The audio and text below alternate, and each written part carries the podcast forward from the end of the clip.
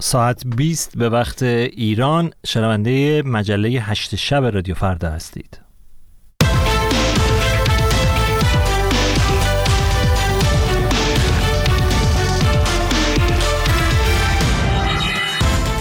سلام و وقت بخیر به شما شنوندگان رادیو فردا در ایران یا هر کجای جهان. مهدی تاهپاس هستم همراهتون در سی دقیقه پیش رو در مجله هشت شب رادیو فردا در این شامگاه جمعه 11 اسفند ماه. مروری خواهیم داشت بر وقایع و تحولات ایران و جهان پیش از هر چیز اما بشنوید تازه ترین خبرها رو همراه با همکارم کیان معنوی. کیان؟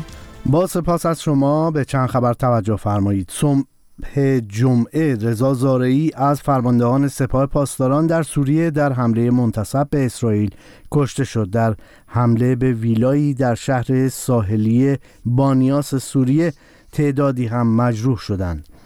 رامی عبدالرحمن مدیر دیدبان حقوق بشر سوریه مستقر در لندن گفته است این ویلا در منطقه‌ای که تحت نفوذ ایران و حزب الله نیست اخیرا به محلی برای رفت آمد و اقامت فرماندهان سپاه و حزب الله لبنان تبدیل شده بود.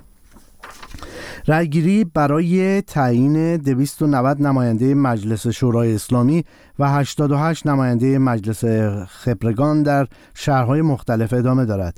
شورای نگهبان بیش از دوازده هزار نفر از نامزدهای انتخابات مجلس را رد صلاحیت کرده و برای کسب کرسی های مجلس خبرگان 144 نفر با یکدیگر رقابت می کنند. مقامات ارشد جمهوری اسلامی از جمله آیت الله خامنه ای میکوشند مردم بیشتری را به پای صندوق های رأی ببرند. بر اساس آنچه که ما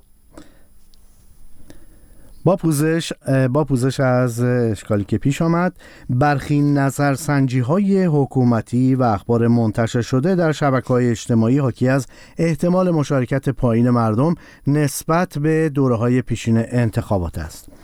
در همین حال احمد رضا رادان فرمانده کل انتظامی در ایران می‌گوید انتخابات در امنیت کامل برگزار شده است و در هیچ یک از شعب اخذ رأی به گفته او مشکل امنیتی وجود نداشته.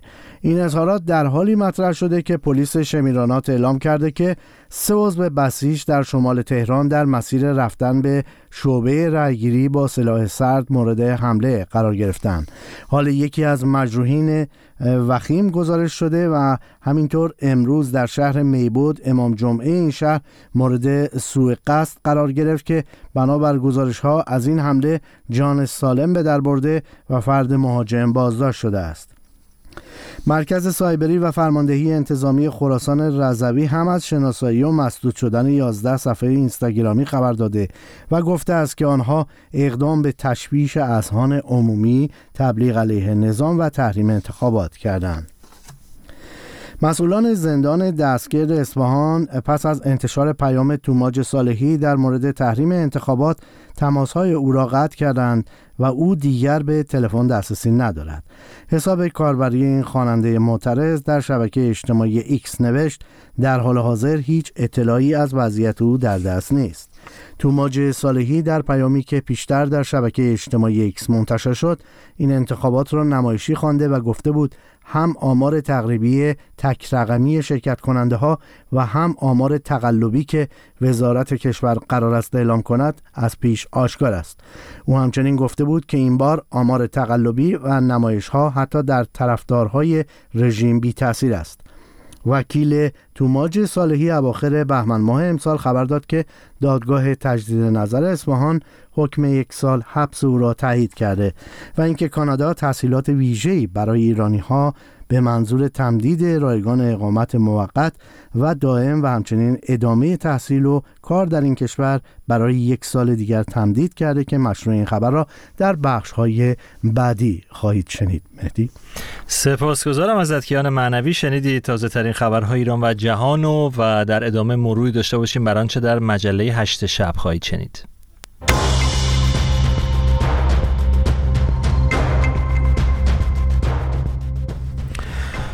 از انتخابات جمعه 11 اسفند براتون خواهیم گفت. با تمرکز بر این پرسش که چرا رهبر جمهوری اسلامی علی خامنه ای با وجود موافق بودن با انتخابات با رفراندوم مخالفه.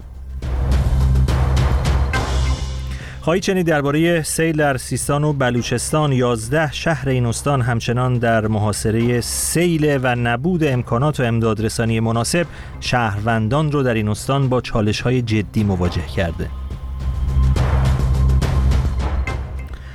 و مراسم خاکسپاری الکسی ناوالنی مهمترین مخالف حکومت ولادیمیر پوتین در جنوب مسکو برگزار شد. درباره این مراسم براتون خواهیم گفت.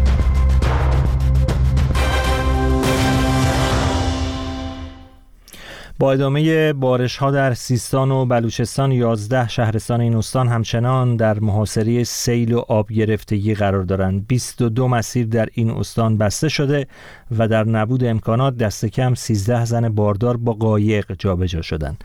پیشتر گفتگویی داشتم با مهدی نخل احمدی روزنامه‌نگار ساکن ایتالیا و از او درباره سیل اخیر در سیستان و بلوچستان پرسیدم.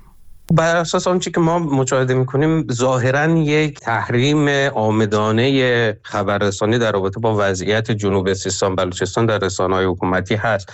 اما اخباری که منتشر شده گفته میشه که بین 350 تا 400 روستا و شهرستان متاثر شدن نزدیک به 400 هزار نفر از اهالی جنوب سیستان بلوچستان.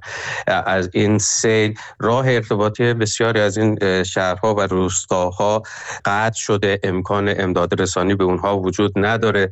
چیزی که مدیر ستاد بحران سیستان بلوچستان گفته تا الان حدود دو ممیز چهار هزار میلیارد تومن به زیر ساخت های برق راه کشاورزی و دامداری مردم در واقع لطمه وارد شده. به خسارات به زیر ساخت ها اشاره کردین آقای نخل احمدی. چقدر زیر ساخت ها در استان سیستان و بلوچستان دچار مشکل و نقصان بودند برای اینکه از همچین اتفاقاتی جلوگیری بشه؟ مولوی عبدالحمید هم در خطبه های نماز جمعه روز جمعه 11 اسفند به این موضوع اشاره کرده. بله ببینیم ما در یک دهه گذشته سه در واقع بحران و سیل و زلزله در سیستان بلوچستان داشتیم که تقریبا در همه اونها اشاره شده به اینکه زیرساخت ها و مدیریت در واقع ستاد مدیریت بحران در سیستان و بلوچستان بسیار مشکل داره. دیروز آقای سعیدی نماینده چابهار هم که در این منطقه هست متذکر شد که ما اساسا ستاد مدیریت بحران در سیستان بلوچستان نداریم. آقای مولوی عبدالحمید صحبت از این می‌کنن که به دلیل در واقع مدیریت بد معمولا مثلا سدسازی هایی که در این منطقه برای مهار آب و جریان پیدا کردن آب در مسیرهایی که خسارت کمتری وارد کنن انجام شده چون به بیشتر منافع نهادهای مشخصی رو دنبال می‌کرده این سدسازی ها و این در واقع کارکردها بیشتر در واقع شرایط ایجاد کرده است که به تخریب بیشتر حالا مناطق مسکونی یا راه ها منجر شده. مثلا ما الان سدهایی در سیستان بلوچستان داریم که عملا هیچ گونه امکان راه پیدا کردن آب در اونها نیست یا سدهایی داریم که آب در اونها هست اما در عین حال در در دسترس مردم نیست. مردم نمی‌تونن از اونها استفاده کنن. علی حال حداقل در یک هفته گذشته وضعیت مدیریت بحران در سیستان بلوچستان هیچ تغییر نکرده. همواره مسئولان گفتن باید به این مسئله رسیدگی کنیم. اما خب شاهد هیچ گونه در واقع اقدامی در این مسئله متاسفانه نبودیم و در رابطه با امداد رسانی هم مشکلاتی وجود داشته. به نظرتون این همزمانی سیل و انتخابات در ایران چقدر تشدید کرده نارسایی ها در کمک ها و امداد رسانی رو؟ عملا به خاطر شاید جمهوری اسلامی به خاطر اینکه انتخابات تحت تاثیر قرار نگیره حتی از خبررسانی هم جلوگیری کردن. مثلا یکی از مسائلی که خب بسیار دردآور بود و انتقادات زیادی در این استان ایجاد کرد. این بود که برای دسترسی به مردمی که راه های ارتباطی زمینی اونها قطع شده بود برای امداد رسانی نیاز به هلیکوپتر بود. تنها هلیکوپتر هم هلیکوپتر دانشگاه علوم پزشکی زاهدان بود که اون هم ظاهرا مشکل داشت امکان استفاده نبود. درخواست برای ارتش و سپاه فرستاده شده بود که اونها بتونن در واقع هلیکوپتر یا تجهیزاتی در اختیار قرار بدن که اونها اعلام کرده بودن که تجهیزات ما در واقع رزرو هست برای برای انتخابات امروز. این به معنای این هست که حاکمیت انتخابات یا به قول بسیاری بیعت گرفتن برای علی خامنی و نظام رو در اولویت بیشتری قرار داده یا می‌دهد نسبت به جان مردم. به خاطر همین این مسئله خب اعتراضات زیادی رو ایجاد کرد. به علاوه اینکه نهایتا مثل دوره های گذشته باز ما شاهد بودیم با درخواست آقای مولوی عبدالحمید برخی از بزرگان توایف این مردم بودن که به صحنه آمدن به حال کمک های جمع کردن اونها رو منتقل کردن و همچنان نهادهای دولتی و حکومتی دست روی دست گذاشتن و اقدامی که شایسته و کافی باشه در این زمینه انجام ندادن. این نکته هم خاطر نشان بکنم که در سیل در واقع چند سال گذشته در سیستان بلوچستان آمد خسارات بسیار زیادی وارد شد انتقادات بسیار زیاد بود. مقامات دولتی و حکومتی گفتن این خسارات رو جبران می‌کنیم. اما به گواه بسیاری از مردم کمتر از یک درصد از این قولهایی هم که داده بودن هیچ کدوم برآورده نشده و نهایتا در این مورد هم شاید متاسفانه بعد انتظار داشته باشیم همین روال ادامه داشته باشه مهدی نخل احمدی بود روزنامه‌نگار ساکن ایتالیا. خب بریم سراغ انتخابات. آیت الله علی خامنه‌ای رهبر جمهوری اسلامی در هر دوره از انتخابات مردم را به شرکت در این رویداد تشویق می کند و خواهان مشارکت بالاست. او چند هفته پیش گفت انتخابات وظیفه و حق مردم است. رهبر جمهوری اسلامی اگرچه با انتخابات موافق است اما سخت با رفراندوم مخالفت می کند او چندی قبل درباره رفراندوم گفته بود چطور درباره مسائل گوناگون کشور می شود رفراندوم کرد مگر همه مردم امکان تحلیل مسائل را دارند؟ گزارش همکارم وحید پوراستاد را بشنوید در این باره. رهبر جمهوری اسلامی ایران آیت الله خامنه ای علاقه شدیدی به مشارکت بالای مردم در انتخاباتی دارد که صحنه آن را از قبل طراحی کرده باشد.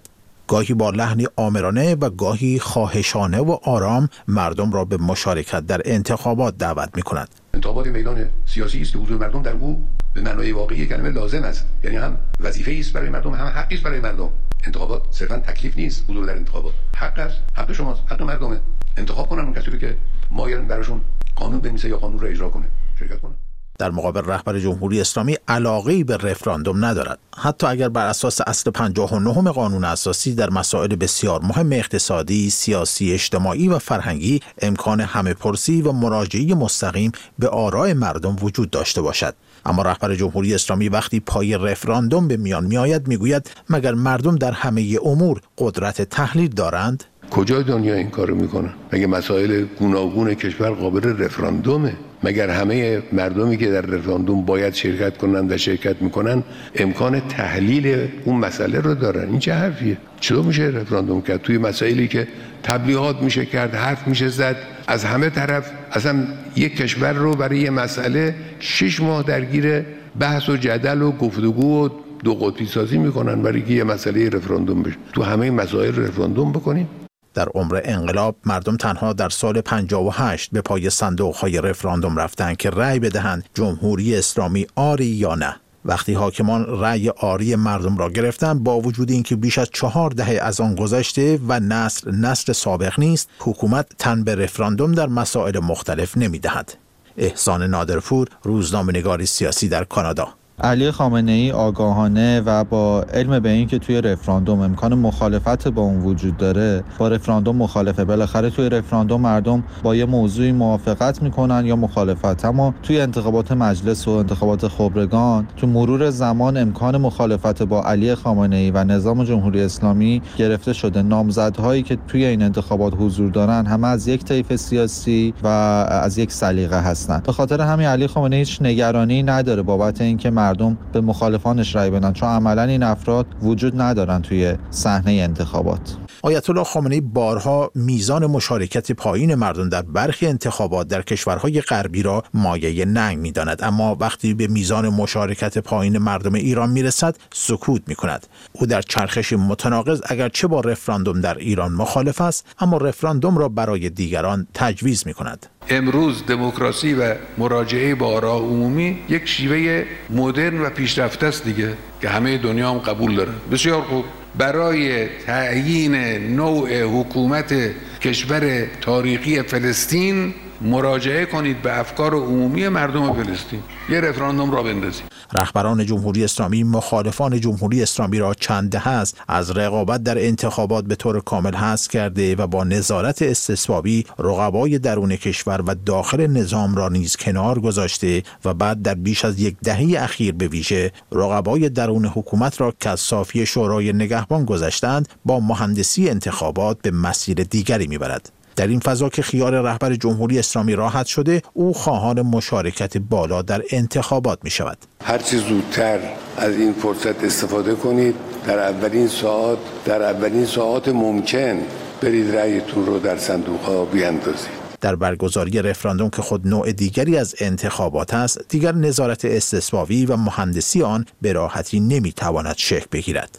تغییر رحمانی فعال و تحلیلگر سیاسی در پاریس. فرق رفراندوم و انتخابات مشخصه. در رفراندوم معمولا چیزی مطرح می شود مثل رابطه با آمریکا. یه چیزی که سیاست حکومت نیست و سیاست آقای خامنه ای نیست خامنه میگه مردم اونقدر درک ندارن که پاسخ به رفراندوم بده. اما انتخابات مجلس یه مسیر به قول خودشان ریل گذاری شده است. میگن آقا بیا تو تو این مسیر برو. خود به خود با این مسئله موافق ترن چون اساسا ما مجلس مفهوم پارلمان که نداریم که. مجلس در کنترل کامل نظامه. ولی رفراندوم معمولا میآید سیاستی مخالف سیاست های نظام به رأی گیری می‌ذاره. این موافق میل دیکتاتور نیست.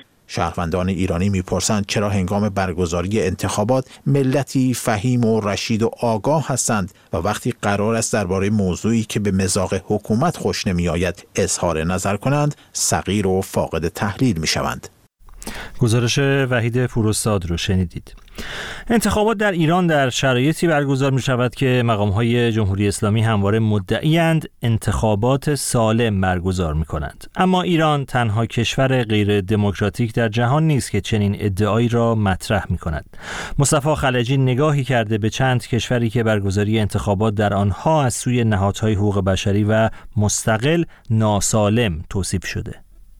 هرچند که برگزاری انتخابات تنها رکن دموکراسی نیست اما هستند کشورهایی که همزمان با سرکوب مخالفان و برپایی نظام اقتدارگرا تمایل شدیدی به برگزاری انتخابات دارند. حتی برگزاری انتخاب در مورد انتخاب شخص اول چنین حکومتهایی. در ایران از ابتدای استقرار جمهوری اسلامی گروه های سیاسی یکی یکی قلع و قم شدند و انتخابات محدود به دایره افراد و احزاب موسوم به خودی ها شد. با این حال در همین شرایط هم که هر کسی امکان نامزد شدن برای انتخابات را نداشته رأیگیری ها در مواردی مانند انتخابات ریاست جمهوری سال 1388 با اتهام تقلب گسترده مواجه شده است. اما علی خامنه ای رهبر جمهوری اسلامی چند روز پیش مدعی صحت تمام رأیگیری ها در جمهوری اسلامی شد. در این سالهای متمادی در این چند دهه این همه انتخابات انجام گرفته بنده به عنوان یه آدم مسئول که یه وقتی رئیس جمهور بودم بعد هم در این سمت حضور داشتم. من تا حالا هرگز تخلف انتخاباتی به اون معنایی که دشمن میگه هیچ وقت من مشاهده نکردم. بی خود میگم. انتخابات به حمدالله در کشور ما همیشه سالم و صحیح و متین انجام گرفته. اما برگزاری انتخابات در حکومت‌های اقتدارگرا دارای پیشینه‌ای طولانی است. مهمترین نمونه در این زمینه حکومت شوروی در قرن بیستم است. شوروی سابق که به سرکوب مخالفان سیاسی خود شهرت داشت، در سال 1937 رکوردهای انتخاباتی را شکاند و مدعی شد که 99 ممیز 55 درصد مردم در انتخابات شرکت کردند و حتی در مسکو میزان شرکت در انتخابات 100 درصد بود. پس از فروپاشی شوروی، چنین سنتی در برگزاری انتخابات به برخی از جمهوری‌های تازه استقلال یافته به ارث رسید. به عنوان نمونه در بلاروس الکساندر لوکاشنکو با سرکوب مخالفان بارها در انتخابات ریاست جمهوری این کشور اعلام پیروزی کرده است. صحت برگزاری انتخابات در بلاروس همواره مورد اعتراض قرار گرفته. اما لوکاشنکو در سال 2015 پس از اعلام پیروزی مجدد در انتخابات مخالفان و منتقدان را به سخره گرفت و گفت بله ما در انتخابات تقلب کردیم. در واقع رأی رئیس جمهور 93 ممیز 5 درصد بود. اما مردم گفتند که این یک نتیجه مورد پسند اروپایی ها نیست. بنابراین ما آن را به 86 درصد کاهش دادیم. انتخابات در جمهوری آذربایجان نیز شرایط مشابهی دارد. در انتخابات اخیری که الهام علیوف بار دیگر در آن اعلام پیروزی کرد دو حزب اصلی اپوزیسیون گفتند در این رأیگیری شرکت نمی کنند انتخابات در مصر، سوریه، روسیه، چین و برخی کشورهای آمریکای لاتین نیز از سوی سازمانهای بینالمللی ناعادلانه توصیف شدند. در چنین شرایطی برخی از تحلیلگران معتقدند که رژیمهای اقتدارگرا فقط انتخابات را برای جلب رضایت جامعه بینالمللی ترتیب می‌دهند. جنیفر گاندی استاد علوم سیاسی دانشگاه ییل و متخصص در پدیده دیکتاتوری در این زمینه می‌گوید دیکتاتورها دیکتاتور هستند زیرا نمی‌دانند چگونه در انتخابات پیروز شوند. مصطفی خلجی گزارش می‌داد در رابطه با پدیده انتخابات در کشورهای غیر دموکراتیک جهان خبرها و گزارش ها را در وبسایت رادیو فردا به آدرس رادیوفردا.com دنبال کنید.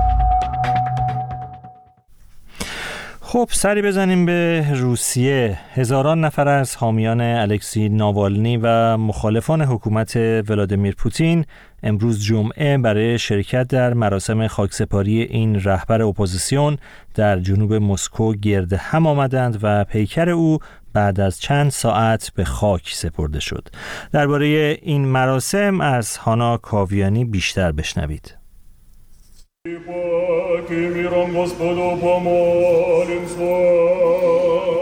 بنابر سنت کلیسای ارتودکس پیکر الکسی نوالنی در تابوتی به داخل کلیسایی در مسکو برده شد کلیسایی که پس از پیگیری چند روزه خانواده نوالنی قبول کرد که درهای خود را برای برگزاری مراسم به روی خانواده و دوستداران این مخالف سرسخت ولادیمیر پوتین بگشاید. مادر الکسی نوالنی نزدیکترین عضو خانواده او بود که کنار پیکر فرزندش نشست و مراسم مذهبی برگزار شد. جمعیتی که شوکه به پیکر نوالنی 47 ساله ناباورانه خیره شده بودند.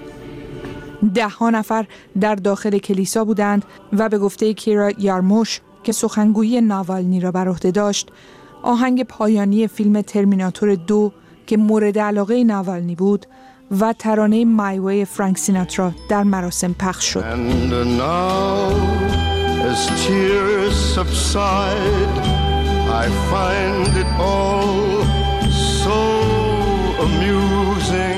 اما صدها نفر از ساعت اولیه صبح علا رغم تهدید بازداشت و برخورد پلیس در محوطه اطراف کلیسا گرد هم آمدند. کسانی که به خبرگزاری ها گفتند خطر را می‌فهمند اما به این نتیجه رسیدند که باید همانند ناوالنی نترسند. نیروهای امنیتی محوطه اطراف کلیسا را محاصره کرده، حصار آهنی کشیده و تلاش کردند از تجمع همه آنها که به یاد الکسی ناوالنی به خیابان آمده بودند در یک جا جلوگیری کنند.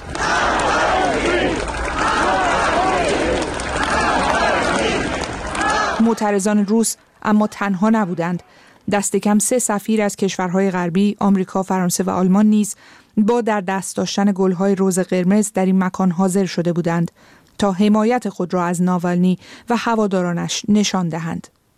هوادارانی که نام روسیه بدون پوتین و روسیه آزاد را فریاد می زدند.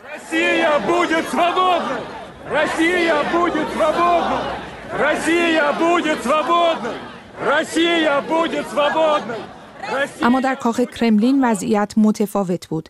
همچنان نام الکسی نوالنی به زبان مقامات نیامد و دمیتری پسکوف سخنگوی کرملین تنها گفت که پیامی برای خانواده نوالنی ندارد. همسر و فرزندان نوالنی برای این مراسم به روسیه باز نگشتند. اما یولیا نوالنیا به هواداران همسرش وعده داده که راه او را ادامه می دهد. اگرچه که مسیر برای او هموار نخواهد بود. بسیاری از ناظران بر این باورند که الکسی نوالنی از این روز سه سال پیش به مسکو بازگشت که می‌دانست فعالیت علیه کرملین در بیرون از مرزهای روسیه ناممکن است. آقای نوالنی که به دلیل مسمومیت در آلمان بود به روسیه بازگشت زندانی شد و پس از تحمل سه سال حبس که روزهای زیادی از آن را در سلول انفرادی سپری کرده بود در زندانی که به گرگ قطبی مشهور است جان باخت مرگی که هنوز دلیل آن مشخص نیست. اما خانواده ناوالنی و بسیاری از رهبران کشورهای غربی می‌گویند فارغ از دلیل مرگ ولادیمیر پوتین مسئول آن است.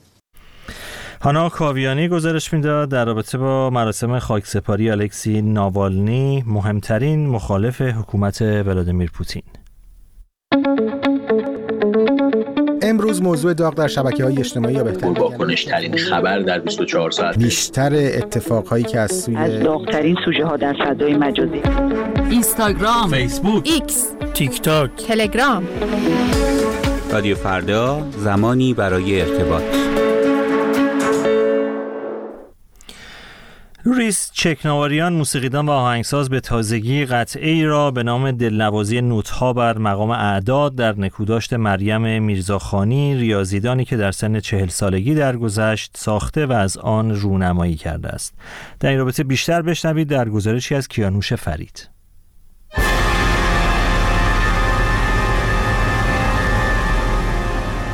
رونمایی قطعه جدیدی از لوریس چکناواریان برای مریم میرزاخانی ریاضیدان و برنده جایزه فیلدز.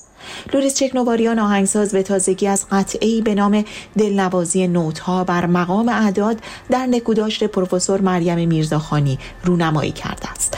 قطعه‌ای که آقای چکناواریان درباره آن می‌گوید باید آن را در اعتراض به این دنیا می ساخته است. اعتراض به این دنیا که چطور ممکن است یک نفر به این فوق‌العادگی بیاید کوتاه زندگی کند و از دنیا برود. مریم میرزاخانی یک نابغه است. به تمام معنا و افتخار ما مردم ایرانی است. و افتخاری است که واقعا که یک زن ایرانی می‌تونه همچین مقامی به دست بیاره و چقدر مهمه در زندگی ما مردم ایران رول یک زن در اجتماع ما همیشه در تحت تاثیر قرار گرفته بودم و غم داشتم و نمی‌تونستم غمم چطور ابراز کنم. تا اینکه سالها طول کشید روزی که چند وقت پیش در دنبال اخبار بودم که یک بار عکس مریم میرزاخانی رو دیدم و نمی‌دونم یک یک جرقه به قلب من زد یک احساس عجیبی به من رو آورد. قبلا هم می‌خواستم یه اثر بنویسم ولی خب چه نوع اثری می‌خواست بشه؟ نمی‌تونست یه اثر رومانتیک بشه نمی‌تونست یه اثر همطوری آهنگی بشه. ولی این بار درست در اومد. یک اعتراضی بود. یک اعتراضی بود که چرا همچین شخصیتی به این زودی از دست دادیم. آقای چکنواریان در گفتگو با رادیو فردا تاکید کرد که اعتراض در ابتدا و انتهای این قطعه شنیده می شود برای همین شاید برخی نتوانند با این اثر رابطه بگیرند. او افزود قصد ساخت اثری رمانتیک و عاشقانه نداشته بلکه نیتش ساخت قطعه ای بوده اعتراضی حزنالود و حماسی. و به همین خاطر به گونه ای از دستگاه چارگاه و ریاضی استفاده کرده که هر کس آن را گوش کند بفهمد که این اثر برای یک ریاضیدان ایرانی ساخته شده است. البته وقتی می‌خواستم این اثر بنویسم بر من مرحله اول مهم بود که این اثر باید مثل خودش ریاضی باشه. البته موسیقی خودش ریاضیه ولی خب اون احساس رومانتیک نباید داشته باشه اون احساس چیز نباید داشته باشه. این حالت ریاضی باید داشته باشه. و خب کاملا تمام اثر از اول تا آخر ریاضی است. از اینکه بخواستم که نشون بدم که این بزرگ ریاضیدان بزرگ ایرانی هست و سطح لابلای این صداهای ماتماتیک یا ریاضی که شما میشنوین یک آهنگ ملودی چارگاه هم لابلای این کار آکوردا شنیده میشه که نشون بده که این شخصیت بزرگ ایرانی است مریم میرزاخانی نخستین زن ایرانی بود که در زمان حیاتش جایزه معتبر فیلدز معادل نوبل ریاضی را از آن خود کرد. او اما به دلیل سرطان سینه در سن چهل سالگی چشم از جهان فرو بست.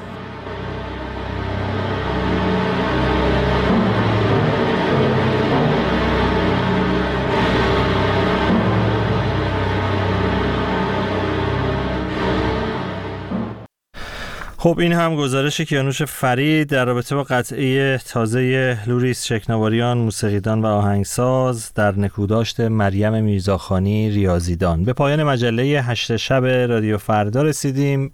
با رادیو فردا تماس بگیرید با شماره واتساپ رادیو فردا 00420 725 970 000 یا شماره پیامگیر رادیو فردا دو صفر چهارصد و بیست دویست و بیست و یک صد و بیست و دو صد و سیزده و نظر خودتون رو در رابطه با مسائل مختلف به خصوص انتخابات امروز جمعه 11 اسفند با ما به اشتراک بذارید. سپاسگزار از همراهیتون. وقت بخیر.